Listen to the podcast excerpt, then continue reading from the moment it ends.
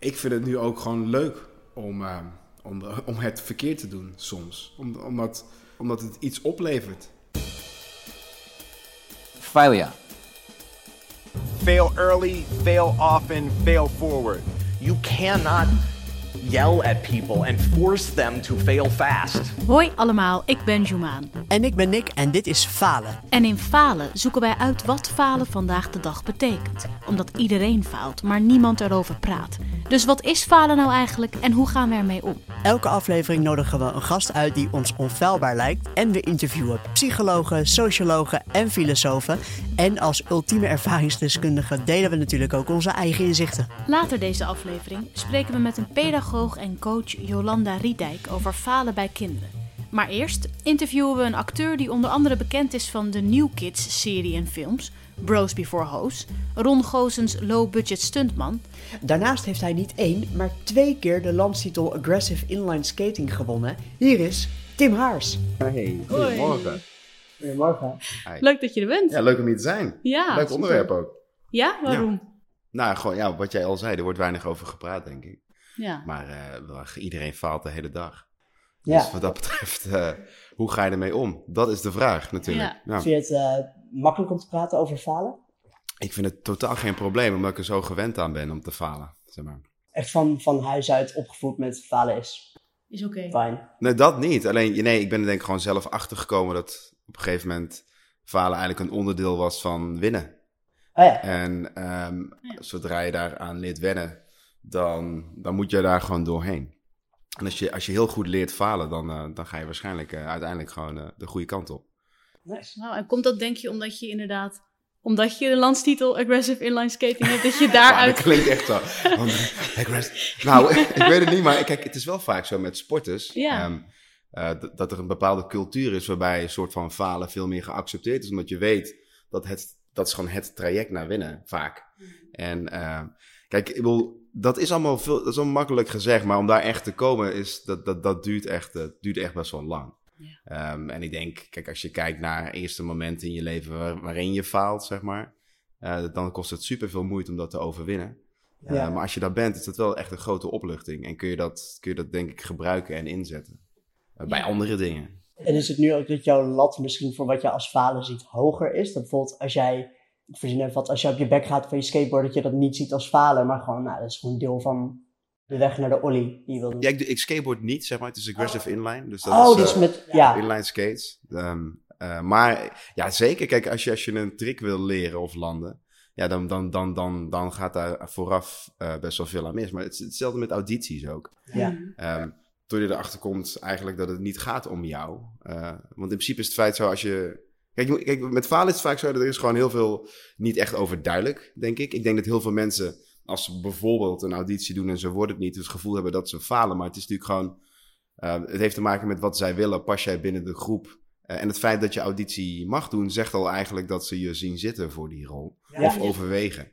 Eh, maar zodra je dat niet weet, weet je, dan gaat het in je hoofd zitten en dan, dan neem je het dus persoonlijk. En dat is denk ik een ding wat, wat niet hoeft en wat ook heel veel energie scheelt als je dat niet meer doet. Ja, Ja. Eh, en ik, wil, ik zeg het nu alsof ik het doe, maar ik bedoel...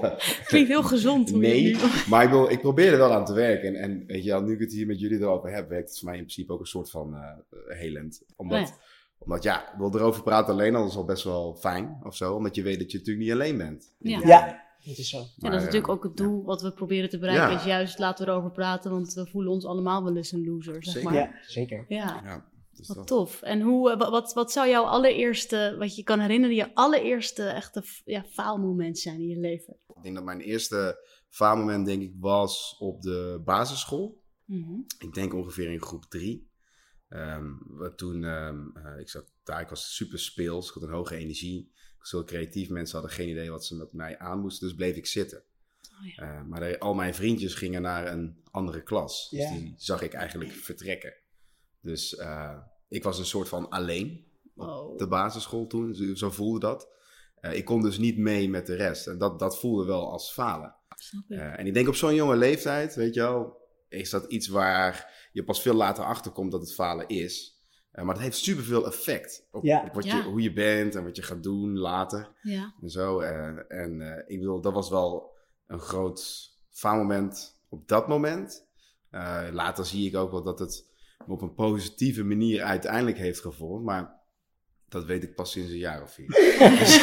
Zelfinzicht komt met die. Dus nu is dat pas. weet je? Dus dat is best Ja. wel laat. Maar eh, Ja.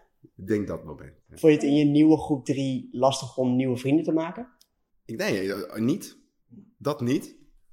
Ehm, dus, dus misschien is het wel eh, een goede leerschool geweest om snel contact te leggen met mensen. Weet ik niet.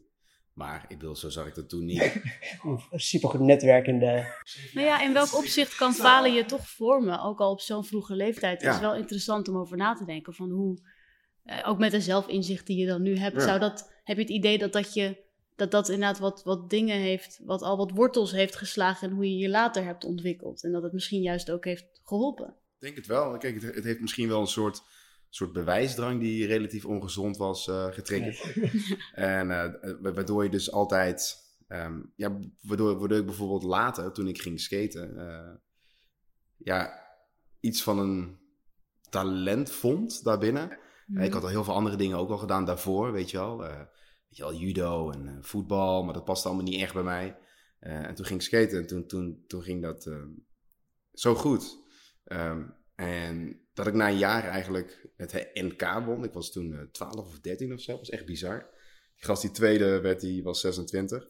Maar dat was eigenlijk de eerste keer dat ik, dat ik door mijn omgeving een soort van, ja, het klinkt misschien een beetje raar, werd, werd gezien voor wat ik dacht dat ik was. Eh, het gaf me een soort identiteit. Ik was goed in iets. Ik kreeg op een andere manier aandacht. Ja. Ik faalde niet. Eh, en dat gaf me gewoon heel veel vertrouwen, denk ik, als een kind. M- mijn eerste echte vertrouwen. En ik Ja. denk dat dat heel waardevol is geweest voor de rest van mijn leven ergens. Want ik kan daar nog steeds soms uit putten. Ja. Dat is goed. Ehm, dus ja, ik denk, ik weet je wel, wel tegen, ik, falen gebeurt nog eh, wekelijks in principe. maar ik wil, het is niet meer zo erg. En Nee. eh, ja, ik, ik weet niet. Ik bedoel, het gaat meer om, eh, om het doel. En Ja. ik weet dan toevallig nu, en dat, dat komt daardoor denk ik, dat, dat voor falen, eh, in ieder geval na falen ook eh, winst komt. Dus, eh, dus ik denk hoe, dat dat het positieve ding is. Het heeft een soort, soort van ambitie getriggerd bij mij, een soort bewijsdrang die in het begin super ongezond was. Maar nu is het oké. Ja. Heb jij ook een gevoel, hè? Ik wil, dat, dat, heb je het gevoel dat, eh, dat je een eerlijke kans krijgt zeg maar, binnen, binnen audities en acteren? Of, of, of Vind ik een hele moeilijke. Ik denk het niet. Ik denk niet 100%. Ik denk niet of je 100.000 volgers op Instagram hebt. ja. Ja. Jij? Ja. Ik denk dat het ook een heel groot gedeelte is van wie je kent. Ja. En dat vind ik ergens heel jammer.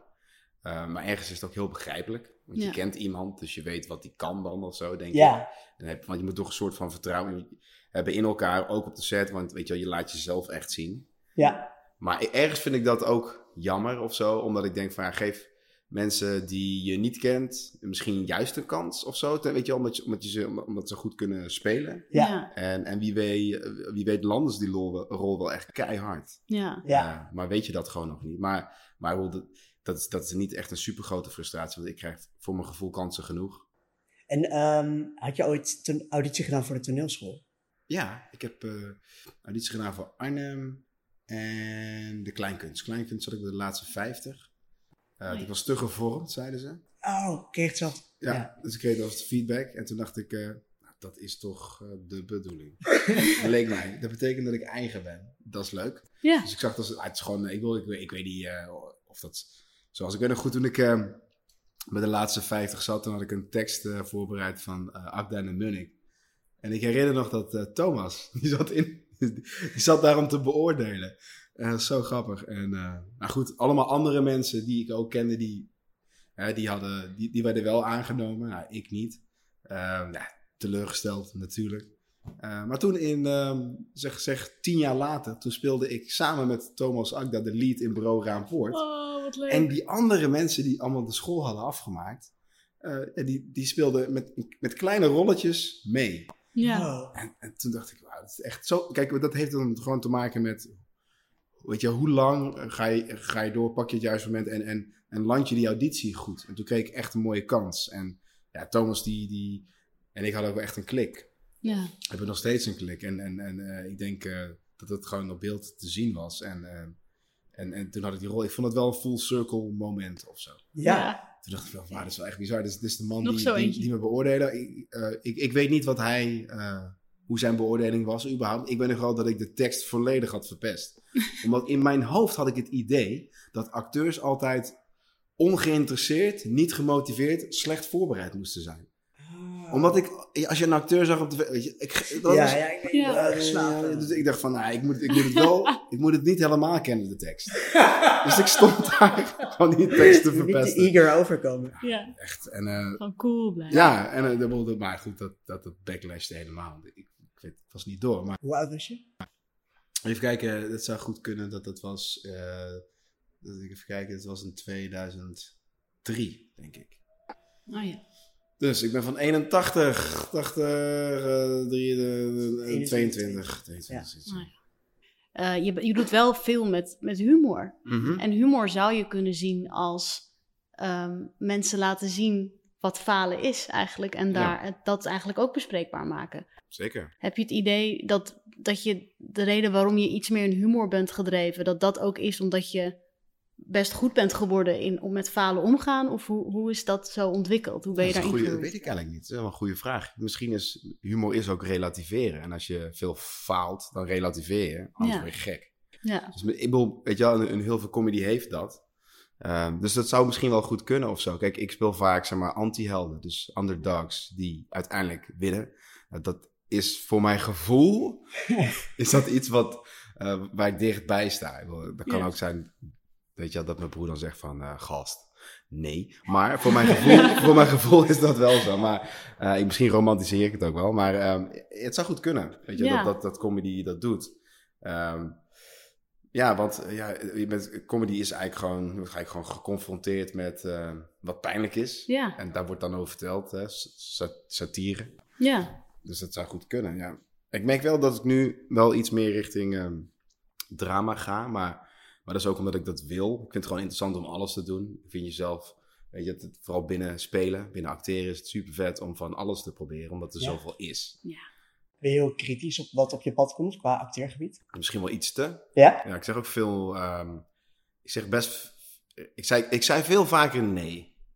En nu, nu, nu, nu niet meer zo veel. Maar omdat ik ook. eh, ik, ik kijk ook heel anders nu naar, eh, naar, naar rollen ja. en producties dan voorheen. Hoe, hoe kijk je er nu dan naar in tegenstelling tot eerst? Nou, nu kijk ik gewoon naar de rol echt, zeg maar. Is het iets wat ik heb gespeeld? Kan ik er iets mee wat nog niet gedaan is? En, en wat kan ik, zeg maar, hoe kan ik de rol zo samenstellen, zodat, hè, zodat, zodat zij er iets, zodat, zodat ze iets anders zien? Mhm. Kijk, en natuurlijk is het al anders omdat ik het doe. Net zoals dat als wanneer jij het doet, het anders is of wanneer jij het doet. Weet je wel? Klopt. Ja. Dus, dus het is in, eh, wat dat betreft eh, eh, maakt het niet zoveel verschil. Maar eh, ik denk wel dat ik gewoon ook, eh, ik vind het veel leuker om andere dingen te proberen. Ja. Anders wordt het, anders wordt het steeds hetzelfde trucje. En ik- er zijn best veel mensen die dat doen, ja. maar daar heb ik gewoon weinig zin in. Ja. Laat ik het zo zeggen. En hoe was het de eerste keer, eh, want over, ja, ik weet niet of het dan faalangst is, maar eh, je hebt met New Kids en zo was echt met de mensen met wie je bent opgegroeid en met wie je een, een hele lange band had, of heel lang al een band had. Mhm. Eh, hoe was het de eerste keer dat je op set stond met mensen die niks met New Kids te maken hadden? Die, je- weet je wel? Ja, ik, het is echt grappig, want in mijn beleving was, ik bedoel, dat is echt super gek, want de eerste film die ik ooit deed, dat was New Kids Turbo. En dat was een van de grootste Nederlandse films ooit. En de beste, dat is gewoon bizar hoe, hoe dat ging. En ik dacht dus, hè, wat is dit? Hoe werkt dit? Dus ik vierde dat alsof het mijn laatste film ooit was. Ik had Oh. echt geen idee. Eh, wat, ik, wil, ik speelde wel een beetje. Ik had de, de Pulp Show hadden we gedaan, New Kids on the Block, sketchreeks. Ik een keer een oorlogsfilm gedaan. Ik deed veel theater. Eh, en toen kwam New Kids. En toen gebeurde dat, hè. Dat. Dat overkomt je echt. Eh, en, toen, en toen dacht ik, oké, dus dit, eh, dit is het dus. Zeg maar, dit is hè, de grootte ervan. Het reizen over heel de wereld naar alle festivals. Dit is gewoon wat het is. Weet je, ehm award na award winnen. het is gewoon, gewoon bizar. En, en, en toen kwam ik op een set waar, ja, waar, waar, waar niemand van ons was. Hè. We hadden toen al een Nitro ook gedraaid. Ik had nog van God los gedaan. Voor mij kwam Bros Before Hosten. Ja, ja. Maar toen deed ik, de eerste keer dat ik echt dacht van, ehm hey, dit is echt anders. Qua gevoel in zijn geheel, dat was denk ik Familieweekend. Dat Oh ja. was Ja. een ehm, romantische comedy zoals, je, zoals ze worden gemaakt. Hè, met commerciële insteek. Allemaal sterren bij elkaar. En dan, en dan, en dan ja, gewoon Cashen. veilig, grappig, weet je wel, Ja, een film maken. een lach en een traan. Ja. Ja. En toen kwam ik op de set en toen dacht ik, wow, dit is echt grappig hoe mensen hier eh, omgaan met wat ze doen. Ehm, en dat bedoel ik niet, ik bedoel, het is niet zo van slecht of zo. Alleen, ik was gewend om helemaal ervoor te gaan en eh, de passie en gewoon echt, ik deed, ik deed vooral passieprojecten in principe. En dit was gewoon een commerciële insteek. En ik, dat het gevoel was gewoon heel anders. Het ging vaak gewoon over, eh, gewoon over de catering of, ehm, weet je, Ja. hoe het eten was. En eh het ging eigenlijk nooit over de scènes. Toen dacht ik, dat is echt heel grappig. Het is zo anders, weet je. En toen kwam ik er eigenlijk achter, denk ik, eh, dat het gewoon een industrie was. Hmm. En ehm, eh, ik moet zeggen, ik heb alsnog het geluk dat ik... Wat heb ik, 41 IMDb eh credits of zo. Ik ben echt zo blij met de dingen die ik tot nu toe heb gedaan. Te gek. Ja. Die vallen allemaal in de... Er zijn ook dingen die ik zelf wil zien vaak. Ja. Dus dat is heel mooi. Ehm, maar dat was wel de eerste keer dat ik eh, een soort van wakker schoot van... eh, eh, Tim, je moet hier wel echt voor werken. Weet je, het is, het is, het is niet meer eh, een grap, wat het in het begin gewoon was. Want, want zo leek dat. Want zo leek dat gewoon, omdat het, omdat het succes was veel te groot en de aandacht was veel... Alles was te veel. Maar ook te gek, want dat je zo instinctief samen Ja, dat hebt gemaakt en het, weet je wel, de markt inbrengt en dat het dan zo wordt opgepikt. echt... Als eerste Ja. ervaring, toch? Dat is dan... Het is echt heel, we hadden iets van 120 miljoen hits op internet voordat internet groot was. En, daar, en toen dacht hij, nee, misschien moet je een film maken. Dat was Reinhard Oelemans, die kwam met geld. Stefan de Flipper, die zijn, dat zijn de scenaristen, die Ja. hebben het geregisseerd. Het dat is echt hun idee. Ehm, maar ik denk wel dat het een beetje, voor mij was het gewoon zo van, ik werd vroeger altijd gepest door Johnnen. Gabbers, Oh. omdat ik een skater was, inline skater. Aggressive inline, google het. Ja, Niet met skateboards, maar met skates. Geen Ollie. Maar, eh, maar toen, eh, ehm, eh, toen, weet je ik had een grote broek en een ketting en ik was eigenlijk een alto voor hun. En dus, dus, dus zij stonden dan bij de skatebaan en dan zeiden ze, hé homo, waar skate je, moet je kom nou jongen, wat is een salto dan? En toen dacht ik, in ieder geval, nee, toen dacht ik niet, maar ik bedoel, voor mij was het zo makkelijk om die gasten te spelen, want ik ben er heel mijn leven lang zeg maar, in opgegroeid en door gepest. Ja. Dus het was eigenlijk... Totdat ik heel goed werd. Toen, toen zei ze, "Ai, jij bent een goeie, kom maar bij ons. En toen werd ik omarmd, omdat ik... Weet je, zo, Ja, zo leuk is oppervlakkig allemaal. Allemaal mensen, ja. Circle Maar, of ehm, life, toch? Hoe ja, maar het is wel mooi grappig dan hoe rondkomt. het werkt. Ja. En eh, ben je veel met succesvol zijn bezig? Mm, niet echt. Ik zit heel dicht bij mezelf, denk ik. Ik, doe- ik, ik, ik, ik, ik, ik merk ook, als ik kijk waarvoor ik word gevraagd of zo, mijn, mijn ouders zeggen wel eens, Tim, doe, doe eens iets. zeg maar, waarom zeg je overal nee tegen? Maar ik moet zeggen dat, dat ik nu wel meer ja zeg, maar ik ben niet bezig met succes, omdat ik... ehm, het is geen arrogantie, maar ik heb wel vertrouwen in het feit dat ik dit blijf doen. En als Ja. ik het zo doe zoals ik het nu doe, en eh, ik begin ook eh, eh, steeds meer te zien hoe ik het moet doen, dat, dat, dat het uiteindelijk wel zal blijven. Ik wil liever de lange termijn in. Dus dat betekent gewoon dat ik, dat ik dat mensen me kennen van mijn werk bijvoorbeeld, in de plaats van dat ze me kennen van ja, wanneer ik op tv ben of op. In, weet je, sommige mensen die bestaan alleen als ze bekend zijn of als ze ergens in zitten. Mhm. Ja. En, en weet je wel, dat hoeft voor mij niet. Daar heb ik niet zoveel zin in. Dus, dus ehm, al merk ik wel dat ik wel steeds meer, over, steeds meer eh, de deur open laat staan voor, eh, voor, voor iets persoonlijks. Dit ook. Dit is een persoonlijk gesprek bijvoorbeeld. Ja. Ja. zeker. Dat zou ik voorheen nooit hebben gedaan. En, Nou, we zijn heel blij dat je daar nu Ja. ja, op ja, zegt. nou, maar ik, ik vind, ja. het ook, ik vind dit, dit is voor mij ook een soort, ja, geen, st- dat is wel een beetje een stap of zo. ja. Ja. Dit, dit soort dingen ga ik steeds meer eh, leuk vinden ook. Mhm. Dus, dus ik denk dat het ook goed is. En zou je ook, eh, zijn er nog rollen waarvan je denkt, dit, staat, dit zou ik echt nog heel graag willen doen, wat ik nog niet heb mogen doen, qua andere, ander genre ook bijvoorbeeld? Of, Nou ja, kijk, ik kan, ik kan niet zo specifiek zeg maar rollen opnoemen, want weet je, wel, je weet natuurlijk nooit wat je krijgt. Maar kijk, ik kan wel zeggen dat ik bijvoorbeeld Runskop een hele toffe film vind. Ik vind Matthias Schoenaerts vind ik een hele fijne acteur om naar te kijken. ja. Eh, Zo'n rol lijkt mij heel interessant. Ja. Ehm, dus ja, weet je wel, Tom Hardy eh, maakt hele toffe dingen. In ieder geval, dat is een hele mooie acteur, vind ik. Zeker, zeker. Hij is ook nog. ja. ja. Dat zeker. Staat op mijn lijstje. maar, eh, maar, eh, maar kijk, ik wil, kijk, ik, weet je, wel, om meer aan te geven welke kant interessant Ja, ja. is. Kijk, kan het, ik, vind, ik vind comedy eh, leuk. Ik vond, wat, ik, wat ik leuk van Ron Goossens is, het is zwarte humor. Dus, dus Ja, het is niet meer grappig doen. De situatie is zo kloten dat het grappig wordt. Ja. En dat, dat is denk ik, dat, Dat is heel leuk dat er nu scheiding in is. zit. ja, dat vond ik heel tof dat je, eh, dat je dat zei, volgens mij bij de Wereld Door of zo, van eh, weet je wel, dat jij voor het eerst eigenlijk aankaart van je, maar die man is alcoholist en iedereen maakt misbruik van hem. Zeg maar. Ja. Toen ben ik ook anders naar die film gaan kijken, terwijl ik al het script al gelezen. Ja. Toen dacht ik, holy shit, dat is zo, ja. Super. Maar je hebt ook best wel een risico genomen met hoe je die rol invulde, vond ik, wat heel erg zijn vruchten af heeft geworpen. In hoe stoïcijns en hoe, ja, leeg. Dus ja, fucking vet. Ja, Ja. dankjewel. Ja, leuk om te horen. Ja, ik, wil, ik, ik was ook heel blij met hoe het eruit kwam. Ja, In de zin van, ja, kijk, ik, ik had natuurlijk het fysiek. Eh, Ja. En dat zorgde eigenlijk voor dat ik zo laag in mijn energie zat. Want je bent heel erg aangekomen van Ja, ik ben 15 kilo aangekomen voor die rol. En dat, weet je wel, dat was ook meer gewoon om, omdat ik zelf veel energie heb. En eh, je, als je binnen vier maanden 15 kilo aankomt, dan is dat gewoon niet zo goed voor je psyche ergens. Je hebt altijd een after dinner gevoel, of after dinner dip gevoel. En ehm, dat levert gewoon iets op voor die rol. Lijkt me ook, als je jezelf verwaarloost, wat deze man natuurlijk doet ergens, want hij drinkt heel veel. Ja. Uh, ja, dan, dan, dan kun je of gaan voor heel dun, wat, wat heel veel alcoholisten ook hebben, want ze eten bijna niet meer. Of je gaat voor wat voller, zoals deze. Ja, ja. ja, en ik kon dan ook heel makkelijk mezelf vergeten. En, en weet je wel, want het gaat niet om mij, het gaat gewoon om die rol, wat, Ja. weet je wel, en, en, en het verhaal.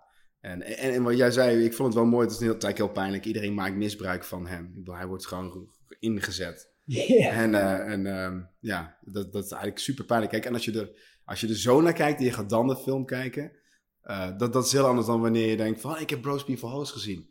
En ik ga nu rond, weet je, dan denk je, hey, wanneer eh, lachen we? Oh ja, nu. Weet je wel, dat is gewoon een heel ander soort gevoel. Ja. Ik had een heel leuk scène met jou in die film ook. ja, klopt. Dat is een goeie. Ja, dat was heel chill. Ja. Dat was echt heel vet. Maar eigenlijk zijpelde dus jouw voorbereiding voor die rol. Mhm. In die rol moest je eigenlijk iemand spelen die ge- toch gefaald is, enigszins. En dat zijpelde dus, grappig genoeg, het was eigenlijk heel erg met het wat je deed. En het Ja, zijpelde dan wel, enorm door in je eigen persoonlijke leven. Ja, ja, ik moet zeggen, dat, ik, ik heb wel heel veel gelezen over method acting. eh, weet je wel, eh Act Studio, Lee Strasberg en alles, weet je wel. Ja. Ik heb eigenlijk gewoon, ik heb, ik heb eigenlijk heel veel technieken bestudeerd om erachter te komen dat ik er geen wil gebruiken. Want de meeste technieken, niet altijd, zitten in je hoofd. En je wil eigenlijk vrij zijn van wat je denkt en in je Hmm. hoofd zitten. Klopt. Dus heb ik eh, een keer een boek gelezen, dat heette How to Stop Acting. Oh, wat En leuk. ehm, dat is eigenlijk wel cool, want het gaat eigenlijk daarover. Ja. Ehm, Sylvia Hoeks, die had het boek gelezen en ik was met haar Bros Before Hoes aan het doen. En die zei, ik zei, waren gewoon een beetje uit dat boek had ik gelezen. Misschien vind je het ook wel leuk. En toen heb ik het gelezen en toen, dat was eigenlijk een heel fijn boek om te lezen. Ja, wat was de vraag eigenlijk? Ik Dat- dat, Ja, eh, met het acting. in je- Oh ja. of het nou ja. een bewuste methode Ja. was of niet, maar dat Nee. het dus doorcijpelde naar je Ja. persoonlijke leven. Of je hebt je toen, nou ja, je voelde je net zo rot als je personage Absoluut. op een gekke Ik manier. Ja. Ik voelde me echt heel kloot. En ik had ook nog eens een nadeel dat eh, de eerste weken waren allemaal shoots s'nachts buiten. En nou ja, goed, dat was best wel heftig omdat ik heel erg gewend was om niet meer te bewegen. Eh, omdat het ook het doel was. Ja. Want dan werd ik sneller dik. Ik trok eh Nutri-drinks drie per dag, dus 325 milliliter, 125 God. milliliter met 300 calorieën op grote maaltijden. Dat is Dus echt bommen, ja. dat is echt gestoord. Maar ik merkte na die eerste week, was ik echt kapot na die night juice. Ik kwam thuis en eh, ik was uit mijn raam aan het kijken. En toen één keer stond mijn auto voor de deur. Ik, ik had net een nieuwe auto gekocht, super blij mee. Dat is een eh, oude Jaguar, weet je wel, zo'n klas- klassieker. Echt, die zijn super cheap trouwens, alleen onderhoud is echt heel duur. En ik kijk zo naar buiten en er rijdt gewoon een gas tegen mijn auto aan, voor de deur. En ik had net die week en ik was net wakker en ik kijk, ik zeg, ah nee. Dus ik loop naar beneden en ik wil zo bij die auto gaan kijken. Ik Waar zit de schade? Ja, daar bij de bumper. Dus ik... en ik kom omhoog en pats, schoot vol in mijn rug. Nee.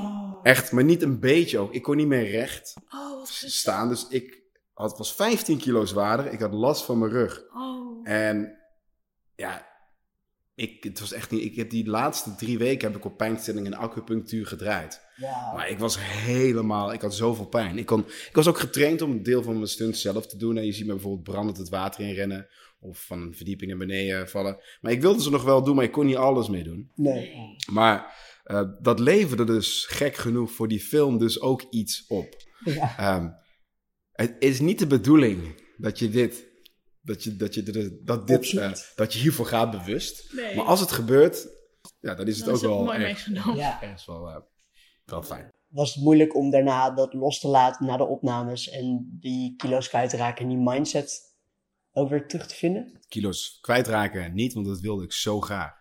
Ja, ja. Eh, alleen, ehm, je merkt gewoon als je binnen een jaar 15 kilo aankomt en afvalt, dat, dat zorgt er gewoon voor dat eh, je, je hoofd gaat niet helemaal mee, zeg maar. Er gebeurt dan te veel of zo, denk ik. Ja. Ehm, ehm, ja, wa- waardoor ik eigenlijk, waardoor ik eigenlijk iets langer, ehm, nou, ik, ik, ik kwam er niet echt snel uit of zo. Ja. Ik bleef best wel lang ehm, wat ongelukkiger of zo, denk ik. Grappig is dat, hè? Hoe erg je lichaam toch invloed heeft op je geest. Niet eens alleen puur vanuit gezondheid gezien, maar gewoon het doet iets met je Mhm. mindset of zo. Het is echt.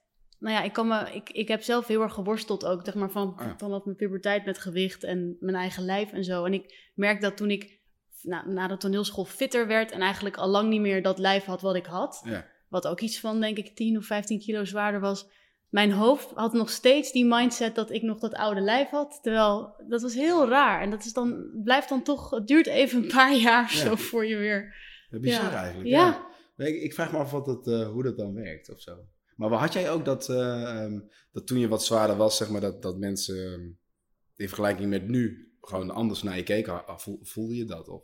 Ja, ik bedoel, even los van. Ja. Ik werd sowieso gepest op school omdat ik er gewoon anders uitzag. Maar er werd ook dan wel, werd dan wel gezegd van, oh, je dikkertje. Of dat, weet je, dat, of Ja. mollig wijf of zo. Dat, dat soort dingen. En dat gebeurde later niet meer. Maar ik merkte zelf dat ik, dat ik nog in die mindset zat. Dus dat ik nog heel erg bang was om bij iemand op schoot te gaan zitten. Of nog Oh ja. heel erg met mijn lijf. Dat ik dacht dat ik heel zwaar was. Ja. Terwijl dat echt totaal meevalt Nee. en helemaal niet zo is. En ik ben nu zelfs fit. Ja. Maar ik, ja, het heeft echt voor mij gewoon... Ik denk dat ik er nu pas uit ben dat ik zeg maar echt in mijn lijf zit waar ik in zit. Maar dat Ja. heeft echt... Dat is heel grappig hoe dat op je geest nog steeds... Die loopt gewoon achter of zo. Maar het maakt ook stofjes aan, hè? Als je, Ja, als je gewoon zwaarder bent tegenover... Ik bedoel, de hoeveelheid dopamine eh, die ik nu aanmaak, omdat ik fit ben, die is, die is vele malen groter. ja, Gewoon meer energie. klopt. Uh, je draagt die kilo's niet meer mee. Kijk, ik, ik, ik bedoel, dit voelt, als ik dit zeg, het klinkt zo logisch, maar hè, net zoals jij, ik bedoel, als je 15 kilo zwaarder bent geweest, dan weet je Mhm. wat het verschil is. Ja, En ik bedoel, dit is wel echt veel fijner. zeker. Ehm, Maar dat heb je dan echt 15 niet door of zo. Ja, dat je dat echt niet door hebt op Nee. dat moment. Nee, je zit er gewoon in. Ik weet nog goed dat ik, dat ik eh, eigenlijk gewoon, ik had ook net een zoon gekregen. Ik had echt, ik, ik, zat, ik, ik had niet veel energie. Ik ging met hem wandelen en ik liep over straat, ik voelde me kloten. En toen zag ik een eh Febo. En eh, ik loop naar binnen, is geen grap. Het is echt, mijn vriendin was erbij en ik, ik, ik koop een frikandel met mayonaise. En ik loop en ik, ik, ik eet die mayonaise met mayonaise. En ik kreeg, of die frikandel met mayonaise. En ik kreeg een geluksgevoel. Ongelooflijk. Een soort bijna, een, weet je wel, lichtelijke traanogen. Heb je, dat heb je wel als je iets lekker vindt en Ja. heel blij bent dat je het eet. Het is dan niet super, niet emotioneel of zo, maar... En toen dacht ik, wow, dit is bizar. Dus, dus mijn lichaam vraagt nu eh, voor iets vets. Ja. Weet je wel? En dan, dat moet ik het geven, want dan ben ik gelukkig. En dan krijg ik die dopamine, Ja. dat geluksgevoel. Nou, ik was zeker van een kwartier gelukkig. Maar daarna dan... eh, Daarna voel je weer... kan je wel maar dat is ook gewoon wat je, ja, wat je, wat je lichaam dan... Ja, het is heel moeilijk om af te vallen, denk ik. ik bedoel, Is het eh, ook, want die stap is dus ja. veel hoger. Omdat je gewoon, inderdaad, je begint vanuit een soort stilstand. En dat is je comfortabele, ja, comfortabele zijn. ja, je hebt het gewoon niet door. Je, Nee. je kan er niet uit. En het zijn dan anderen van buiten die zeggen je moet dit of je moet dat. Maar het is niet zo makkelijk als het lijkt. Nee, Nee. Zeg maar. en, en dan heb ik het nog maar over 15 kilo. laat staan als je, ja. Toen ik voorbij die Febo liep, kon ik geen nee zeggen. Ehm, ik had ook geen zin om nee te zeggen, want ik heb 15 kilo aan te komen. Maar, maar weet je, Ja. goed. En eh, als je nu eh, een rol zou krijgen en ze zouden van je vragen van wil je 20 kilo ervoor aankomen? Zou je dat willen? Nee, zou ik niet willen. En ik, ik zou het ook. eh, eh, ik zou het, ik zou het eh, doen tegen andere voorwaarden. Oké, welke voorwaarden? Nou, kijk, als je zoiets doet. Ik weet, ik weet nu dat je, dan, dat je er dan ongeveer een jaar of anderhalf uit bent ergens. Ja, daar moet wel iets tegenover staan. Ja, Ehm, want, want anders, eh, ik, had, ik kon ook ge- ge- ge- ik kon wel auditie doen. Ik heb er één keer, toen moest ik, eh, wilde ik auditie doen, maar toen deed ik dus auditie als een iets dikkere versie. Maar ik zei, ja, ik ben nu aan het afvallen. Over twee maanden ben ik misschien wel, eh, ja, ah, wat- weet je, wat lichter. Maar dat kon niet qua continuïteit. Maar ik, wilde, ik moest wel afvallen. Ah. Dus ik, kon, ik heb ook rollen laten gaan. Omdat ik Mm. nog niet op het juiste gewicht was en zo. Ehm, en ik heb ook gewoon daarna eh, best veel nee gezegd. Omdat ik, ik voelde me gewoon eh, niet goed. Nee. Ik was gewoon onzeker over mezelf. En ja, weet je, als ik er nu op terugkijk, uh, ben, ik, uh, ben ik nu heel blij dat het allemaal gebeurd is. Want nu, nu weet ik hoe het is om, om je goed te voelen ook. Ja, um, tof. Maar, maar uiteindelijk, alles samenvattend, ben ik super blij dat ik dat heb gedaan voor die rol. Ja. En echt, ik bedoel, ja, ik, ik vind het ook nog een, een van de uh, mooiste rollen die ik tot nu toe heb mogen spelen. Zometeen praten we verder met Tim. Maar eerst gaan we bellen met pedagoog en coach Jolanda Riedijk over falen bij kinderen. Want eh, bij mij in de klas op de basisschool had je gewoon een aantal uh, kinderen die mochten naar een speciale soort faalangstcursus of klas. En wanneer is het is faalangst bij een kind echt een. Nee, als het een belemmering is. Belemmering, ja, dat is een goede. Ja, nou, daarmee zeggen we het eigenlijk al. Hè. Als faalangst je echt in de weg gaat zitten in je dagelijkse uh, handelen. Dus dat je er niet meer van uh, kan slapen. Als je buikpijn krijgt, hoofdpijn. Als het eten lastig wordt. Uh, als het je echt blokkeert in je handelen, dan is faalangst wel echt een probleem. Er zijn ook kinderen die zijn over het algemeen voor heel veel dingen angstig. Dan, dan praat je vaak over angststoornis. Uh, maar faalangst hangt echt wel samen met er wordt op een gegeven moment een eis aan je gesteld. Bijvoorbeeld uh, moeten maken van een toets. Daar hangt een beoordeling, een verwachting aan vast. En nou, kinderen die zich daar heel erg druk om kunnen maken, die kunnen inderdaad wel een faalangsttraining volgen. Um, maar ik neem eigenlijk altijd ouders en leerkrachten mee. Ik werk heel graag vanuit een dynamische driehoek. Omdat wanneer jij een kind op oh training stuurt om uh, meer zelfvertrouwen te krijgen, dan verander je dus iets, tenminste dat tracht je als trainer en professional, iets te veranderen hmm. in het kind. Als het kind in dezelfde uh, sociale context terugkomt, dus in een omgeving uh, van een, een, school waarin bijvoorbeeld de leerkracht zelf een fixed mindset heeft en zich daar niet van bewust is. Dus zelf eigenlijk ook geen fouten durft te maken en ook prestatiegericht is. En ouders die daar nog steeds dezelfde bril op hebben, dan, dan heb je er eigenlijk niet zoveel aan. Dus mijn advies is als je een kind, uh, als je signaleert dat een kind faalangstig is, uh, en je wil hem in zijn kracht zetten, neem dan ook de omgeving mee. Neem dan ook ouders mm, oh mee en, en een leerkracht. Zodat iedereen daarin kan groeien. En zie jij uh, bijvoorbeeld, uh, zie je ook cultuurverschillen in falen? Dus dat kinderen uit andere culturen op een andere manier naar falen kijken dan, dan autochtone kinderen, zeg maar? Nou, ze spreken het minder snel uit. Er zijn bepaalde culturen die zijn heel erg intrinsiek. Dus die houden het vooral bij zichzelf. Die praten er ook niet graag mhm. over. Daar zit ook uh, vaak wat meer schaamtegevoelens uh, zitten daarbij. Uh, maar elke ja. cultuur kent gevoelens van falen. En, en je kunnen ja. schamen. En, maar ook trots kunnen zijn op je prestaties. En... Um, dat, dat zie ik zelfs tot aan het MBO. Oh ja? En um, ik vroeg nog één ding af over wat je net zei uh, met dat een docent dan goed bedoeld tegen een kind zegt of een leraar van uh, jij bent heel slim, dus dat kun jij wel. Wat, wat zou een goede alternatieve, uh, ja, wat zou een goed alternatief zijn voor die tekst? Um, dat er wordt ingezoomd op de inspanning, op het proces, in plaats van op het resultaat. Oh, ja, ja, dat ehm, hmm. als je als leerkracht uh, probeert, te, ja, probeert feedback te geven vanuit metacognitieniveau, dat betekent dat je het kind laat nadenken over zijn eigen denken. Uh, dat kost wat meer tijd in het onderwijs, maar uiteindelijk levert het je veel meer uh, op en het kind ook. Want als het kind leert nadenken over zijn eigen denken en over zijn eigen handelen, zal het steeds zelfstandiger worden. En in het oh, onderwijs is er soms oh, ja. zoveel druk om alle lessen binnen een bepaald tijdsbestek voor elkaar te krijgen als leerkracht. Uh, dat je als volwassene dan soms snel geneigd kan zijn om te zeggen hè, op een vraag van een kind: uh, Moet ik dit en dit zo doen? Dat een, een leerkracht geneigd is om het al in te vullen. Nou, je moet het zo en zo doen. Maar je kan dan ook de vraag stellen: ja. Hoe denk jij dat jij het beste aan het werk kan gaan. Wat heb jij daarvoor nodig? Dat kost wel even investering in tijd, maar uiteindelijk gaat het je veel meer opleveren. En het kind ook. Uh, ik geef ook vaak aan leerkrachten mee: onderzoek nou ook je eigen mindset. We, nemen, we zijn allemaal een product van ons verleden. En probeer je daar bewust van te zijn. Hoe kijk je zelf nog tegen uh, leren en ontwikkelen aan? Als je zelf denkt, nou ja, ik heb eigenlijk niet zoveel meer te leren. Of uh, ja, nee, nee, die cursus ga ik niet doen. Of die opleiding ga ik er niet bij doen. Want stel je voor dat het me niet lukt. Uh, ja, sta ik ook voor gek tegenover collega's. Ja. Of je het nou wil of niet, als jij met een vaste mindset, dus een fixed mindset als leerkracht voor je klas staat, dan resoneert dat door in al die kindjes die tegenover jou zitten. Wauw, kan ik me echt voorstellen. Ja. Dus als ik met kindjes aan de slag ga voor een school, dan kijk ik ook altijd hoe staat de leerkracht erbij.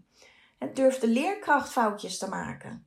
Durft de leerkracht een keer te zeggen tegen een kind: Oh, stom, nou ja ja, gek van mij heb ik helemaal niet zo gezien. Of hé, hey, dat kan ik anders doen. Of hé, hey, dat vind ik ook nog moeilijk. Hè? Want uh, zelfs op het uh, MBO nog en ook HAVO en gymnasium vinden leerlingen het heel fijn om uh, de leerkracht als model te zien. Maar ook te horen hoe is zijn of haar leerproces nou geweest. Want kinderen kijken vaak tegen een leerkracht op. Die denken, ja, maar die weet alles. En als jij dan leert hè, vertellen aan kinderen die faalangstig zijn of in een fixed mindset zitten van, nou vroeger vond ik rekenen bijvoorbeeld ook best lastig. Maar door te oefenen of hulp te vragen ben ik daar wat beter in geworden. Dan moet je die gezichtjes van die kinderen zien. Dat is een openbaring en ook een opluchting van oké, okay, volwassenen die hebben dus ook zo'n proces doorgemaakt. Volwassenen kunnen ook foutjes maken en leren. Uh, waar loop jij als pedagoog het meest tegenaan omtrent uh, ja, het aanhangsteken falende kind? Nou, ik zie geen één kind als falend. Elk kind is lerend en in ontwikkeling. En als ik um, een, een aanvraag krijg voor een begeleidingstraject, of dat nou vanuit ouders is of vanuit een school, dan kijk ik altijd uh, wat het gedrag uh, betekent. Want alle gedrag is communicatie. Wat vertelt dit gedrag ons nou? Wat vertelt het kind aan mij met dit gedrag? En wat vertelt het kind aan zijn of haar omgeving met dit gedrag? Wat ligt daaronder? Uh, als blijkt dat een kind in een fixed mindset zit, uh, dan ga ik eerst kijken, wat kan jij al goed? Wat zijn jouw talenten? Wat zijn jouw kwaliteiten? Als ik meteen in ga zoomen op wat kan jij nog niet, dan is dat niet zo'n hele fijne binnenkomen natuurlijk. Ik heb een paar jaar geleden nee. mindset poppen ontwikkeld. Vicky Vast en Guusje Groei. En voor de jongens Victor Vast en Guus Groei. Dat zijn multiculturele poppen. Uh, de, een, de groeipop is groter en de uh, pop die vast heet met zijn achternaam, die is iets kleiner. Die heeft zijn oogjes gesloten. En het poppetje met de achternaam Groei, die heeft zijn oogjes open. En ik dacht, um, kijken of een kind dat oppakt. En mijn allereerste leerling, die gaf ik die popjes en ik ging vragen: zie jij nou de verschillen? Uh, ja, zegt dat meisje. Het ene poppetje is groter, Guusje Groei is groter en het uh, uh, Vicky Vast, die is kleiner. En Guusje Groei heeft haar oogjes open en Vicky Vast heeft de oogjes dicht. Ja, dat klopt. Maar waarom is dat? zegt ze. Ik zeg, nou, we hebben eigenlijk allebei de poppetjes wel in ons zitten. Nou, en als je die bewustwording hebt, en dat zo'n kind zichzelf echt in die popjes herkent en in die vaste mindset, dan, dan weet je dat je een verandering aan het teweeg brengen bent. En met deze extra kennis over falen bij kinderen gaan we nu weer terug naar onze hoofdgast, Tim Haars. En jij bent natuurlijk ook vader. Mm Heb je wel eens als. Ik bedoel, ik heb ik heb geen kinderen, ik ook niet, dus ik zou niet weten niet hoe het voelt. Maar heb je ook dat je als. Nick, jongen. maar heb je ook dat je uh, als ouder bang was om te falen? Want dat is natuurlijk weer een andere, andere ja, kwetsbaarheid heeft dat. Los van werk. Ik, ja, maar ik denk niet zo per se om te falen, maar wel om misschien het God, wat zit ik te denken? Ja, ik denk, ik denk dat je in het begin gewoon op zoek... Kijk, wat gek is als je een kind krijgt, dan zie je in één keer hoe je ouders je hebben opgevoed. Oh, omdat je het zelf gaat doen. Dus dan denk je, hey, ze deden het zo. En ik doe het zo. En, en dan komt er een heel, heel bizar moment waarbij je eigenlijk gaat zien dat je ouders mensen zijn. Ja. En, en vervolgens zie je dat jij een ouder bent. Oh, ja. En dan denk je, oké, dit is raar. Um, dus, dus wat je dan wel wil doen, eh, in ieder geval wat ik nu merk, is, is gewoon... Uh, Um, dat hij juist ziet dat ik faal. Mm. Uh, vooral omdat hij dan ook ziet dat ik daarna weer, uh, dat ik het daarna nog een keer probeer. Ah, ja. En als ik bijvoorbeeld, uh, als ik naar de skatebaan ga, dan neem ik hem mee. En dan, weet je, dan zit hij, hij heeft zo'n klein fietsje zo. Dan geef ik hem een helpje en dan gaat hij gewoon, dan dropt hij ook in van de quarterpipe. Oh. Weet je, hij is vijf en, Ja. van de bank. En dan uh, gaat hij vervolgens daarna iedereen vertellen hoe goed ik ben. Dat vind ik heel grappig. en dan denk ik, maar hij, ziet mij dus ook heel de tijd vallen. Oh ja. Maar wel weer opstaan en de trick nog een keer proberen. Dus, dus um, um, ja, het is eigenlijk, ik bedoel, in die sport zit, zit eigenlijk heel veel. Ja. Wat, wat je ook gebruikt uh, binnen je werk. Ja. Uh, het enige verschil tussen, tussen mijn werk en, en skate is dat skate is eerlijk.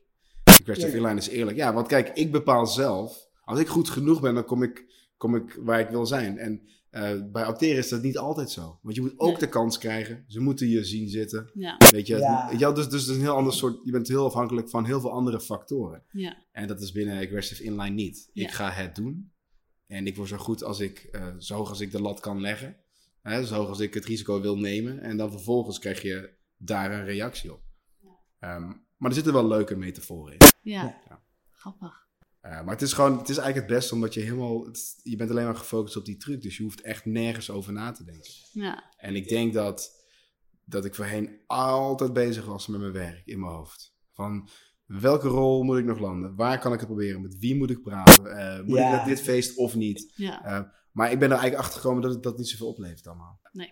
En, en, maar goed, je zinnen verzetten is, is het allermoeilijkste, omdat je zo in die wereld zit. Hè? Weet je wel, de, de filmindustrie in dit geval. Ja, Ja. Hoe kom je met je, hoe kom je weg? Nou, dat, dat is denk ik iets doen wat, wat, toch, wat toch echt volledige focus nodig heeft. En dat heeft, weet je wel, dat heeft skate, aggressive inline, skateboarden heeft dat BMX'en, Mhm. weet je wel. eh, die gasten op die scootertjes. eh, misschien is het, is het wel vechtsport voor je of zo. Maar je hebt gewoon ja. iets Oh, nodig wat zo intens is. Super, wat je, ja. Maar je moet het wel, wat ook zo leuk is, dat, dat, dat je niet denkt aan andere dingen. En dat zorgt eigenlijk voor dat je daarna heel graag wil denken Ja. aan je werk. Ja, En precies. Eigenlijk creëer je Goed, ruimte door even te focussen op één Ja. ding. Ja. Het is een soort meditatie ergens wel. Ja, ja, ja. Alleen dan eh, heel pijnlijk als je valt.